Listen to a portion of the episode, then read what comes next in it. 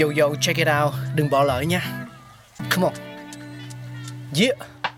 Thankful we got con người sáng tạo mà sống dồi dào tình tuổi trời sao vương cao là tích tắp phát minh đầy ắp xây đắp tương lai có một không hai nhưng liệu có ai còn nhớ dùng Xin được gửi lòng biết ơn vô hạn đến những con người không ngừng sáng tạo, mang đến những phát minh mới thay đổi cuộc sống. Thankful we got.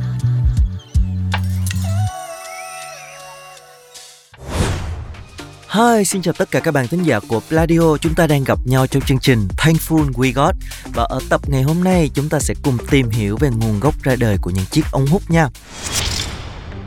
Thực ra thì ý tưởng tạo ra các vật dụng để hút chất lỏng đã có từ xa xưa. Cách đây từ 5.000 năm trước, người cổ Sumer ở vùng đất phía nam Lưỡng Hà thuộc Iraq ngày nay đã biết ủ bia. Và vì bia được chứa trong những bình lớn cho nên người Sumer đã dùng ống làm bằng kim loại để có thể uống cạn nước. Trước khi loại ống hút nhựa ra đời thì người ta sử dụng rất nhiều dạng ống hút khác nhau để phục vụ cho việc uống nước mà không dây ra ngoài. Ví dụ như loại ống hút làm từ thân cây lúa mạch. Đầu tiên các thân lúa sẽ được phân loại và kiểm tra một cách thủ công, nhưng thân nào không đạt yêu cầu sẽ bị loại bỏ. Những đoạn có thể sử dụng sẽ được cắt ra và làm sạch phần vỏ bên ngoài, sau đó được bó vào từng bó và đưa đến các nhà hàng để sử dụng làm ống hút cho khách hàng. Có một cái dở của loại ống hút này là chúng dễ bị phân hủy và có mùi cỏ đặc trưng, gây ảnh hưởng đến mùi vị của đồ uống. Hơn nữa khi phân hủy chúng tạo ra một lớp muỗng lơ lửng trong nước, nhìn mất thẩm mỹ. Ngoài ra còn có rất nhiều loại ống hút hút khác như là ống hút tre, ống hút cỏ, ống hút từ tinh bột, ống hút thủy tinh, nhưng tất cả đều có nhược điểm riêng một người đàn ông tên là Marvin Stone đã đăng ký bản quyền phát minh ống hút năm 1888. Viện Smithsonian ở Mỹ có ghi lại một câu chuyện kể rằng Stone đang uống nước giải khát vào một ngày hè nóng bức năm 1880 thì ống hút bằng cỏ bị bả ra. Stone lúc này đang làm việc tại nhà máy sản xuất tẩu thuốc lá đã quyết định giải quyết vấn đề.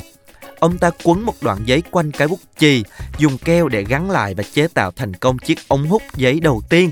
Ông đăng ký phát minh năm 1888, đến năm 1890 thì ông thành lập công ty để sản xuất hàng loạt Mãi đến những năm 1930 thì ống hút mới có khả năng uống cong. Nhà phát minh Joseph Friedman quan sát thấy con gái của ông rất vất vả để hút sữa từ một ống hút thẳng, cho nên ông đã nhét một chiếc đinh vít vào và quấn chỉ quanh vết răng cưa của đinh vít.